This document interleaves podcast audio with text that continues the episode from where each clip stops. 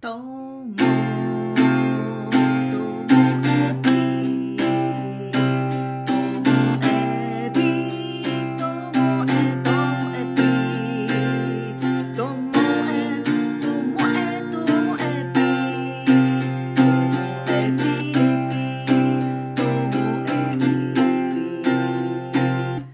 CM 回です。45秒の CM の後本編が始まります。CM の収益金はすべて教育支援協会北海道のコロナ対策に充てております。では CM 聞いてやってください。どうぞどうぞ。ともえぴともえぴの本編が始まります。今日のオープニングの曲、まあ、知ってる方多いんじゃないでしょうか。ビートルズの「Hey 柔道」でした。まあ、ギターでビートルズを弾くと友達が喜んでくれる。これギターあるあるじゃないでしょうか。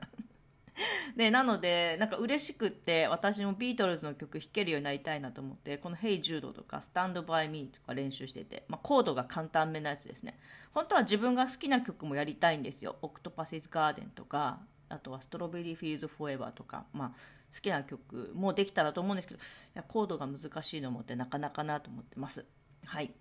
であの今日その、まあ、CM 会なんで、まあ、音楽の話ダラダラとと思ってるんですけども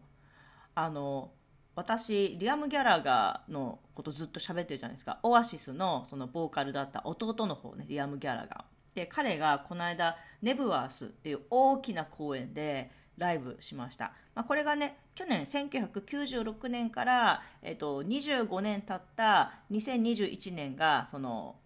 伝説のネブワースから25年っていうオアシスが昔ね2日間で25万人動員したライブっていうのがあってでそそとそれと同じ場所でリアムがやる。本当はファンはあここでオアシス再結成かなんか期待した人もいたんですけども結局はあのソロのライブで。でもねソロのライブでもね前座がいっぱいいて あの本当お祭りみたいなあのライブだったみたいですよね。はい、であのそこの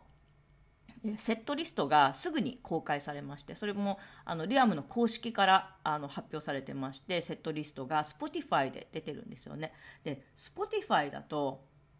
あのスマホで聞くときにシャッフル再生になっちゃうので順番通り聞けないでやっぱ順番通り聞きたいなと思ったので私はこう Amazon Music に自分で同じように作って聞いてるんですけどねなんか懐かしい気持ちになりました昔バンドブームの頃も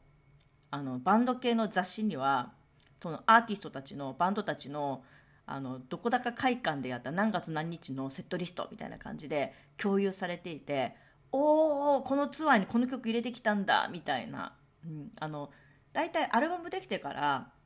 あのすぐツアーすることが多いから新しいアルバムから入るのはもちろんなんだけど古いアルバムから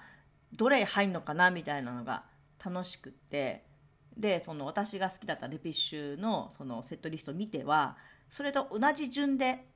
まあ、当時はカセットテープにこう CD からダビングして同じ順番にしてっていうのをいや聞いてた覚えがありますね。はいということでセットリストって昔も今もちょっと興奮するわけですよ。であのリアム・ギャラガーの今回のセットリストを見てみるとそのオアシス時代の曲とソロになってからの曲が、まあ、バランスよく入っていてやっぱりこうファンを喜ばせるっていう意味ではそのやっぱりねそのオアシス時代の曲ってあのみんな聴きたいんですよね。まあ、ただ今回3枚目のアルバム出してそのリアムのそのソロの曲もだいぶあってそのライブにぴったりな曲もあるのでなんか私自身やっぱり去年一昨年まではリアムのその YouTube とかでねライブ映像を見てもやっぱりオアシス時代の曲期待する自分がいたんですけどでも今回についてはねセットリスト見たらね納得。あのソロの曲もやっぱりかっこいいなと思うのでいやそれがやっぱりすごいですよね。今がかっこいい。しかも3枚アルバム出してる中から1枚目のあのアルバムからは「ウォール・オブ・グラス」って1曲しか入ってないんですよね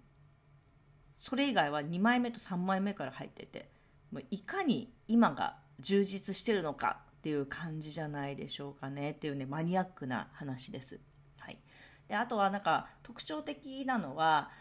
リアムって最近こう昔のそのオアシス時代のもうやっていないずっと歌ってない曲の中からこれ掘り起こして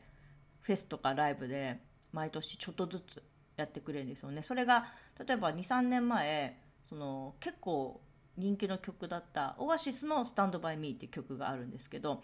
それも1718年かな歌ってなかったですライブでは。だけどそれをあの歌ってくれたりとか。で今回も、えー、4枚目のアルバムなんで1998年かなに、えー、出してでもほとんどライブでも聴いてなかったと思うんですよねあの昔のライブの映像を見てもロー「ル・イット・オーバー」っていう曲が披露されたんですけどファンですら「あの曲何だったの?」っていう風に直後にこうツイッターで流れるぐらいだったんですけどでそれを歌ってくれて当時のその CD とはまた違うこう味わいがあってっていう風にしていやーなんかやっぱりなんかキャリアが長いとファンを喜ばせるポイントってこういっぱいあるんだなって思いました。昔のみんなが知ってる有名な曲ももちろんやるし。で今自分がやっているソロの曲もガンガン行くし。でみんなが喜ぶかもしれない昔今までずっと歌ってなかった昔の曲を掘り起こすしみたいな感じでね。いやなんかあのエンターテインメントってこういう感じかみたいなのを感じました。まあね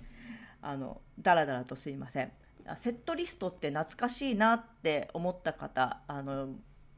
あのセットリストの共有サイトっていうのもあるんですよ。でもこれ外国のアーティストなんですけどもあの私そこを時々見てます。あのオアシスのすっごい昔のやつもずっと残ってたりしてるのであのセットリストサイトも超おすすめです。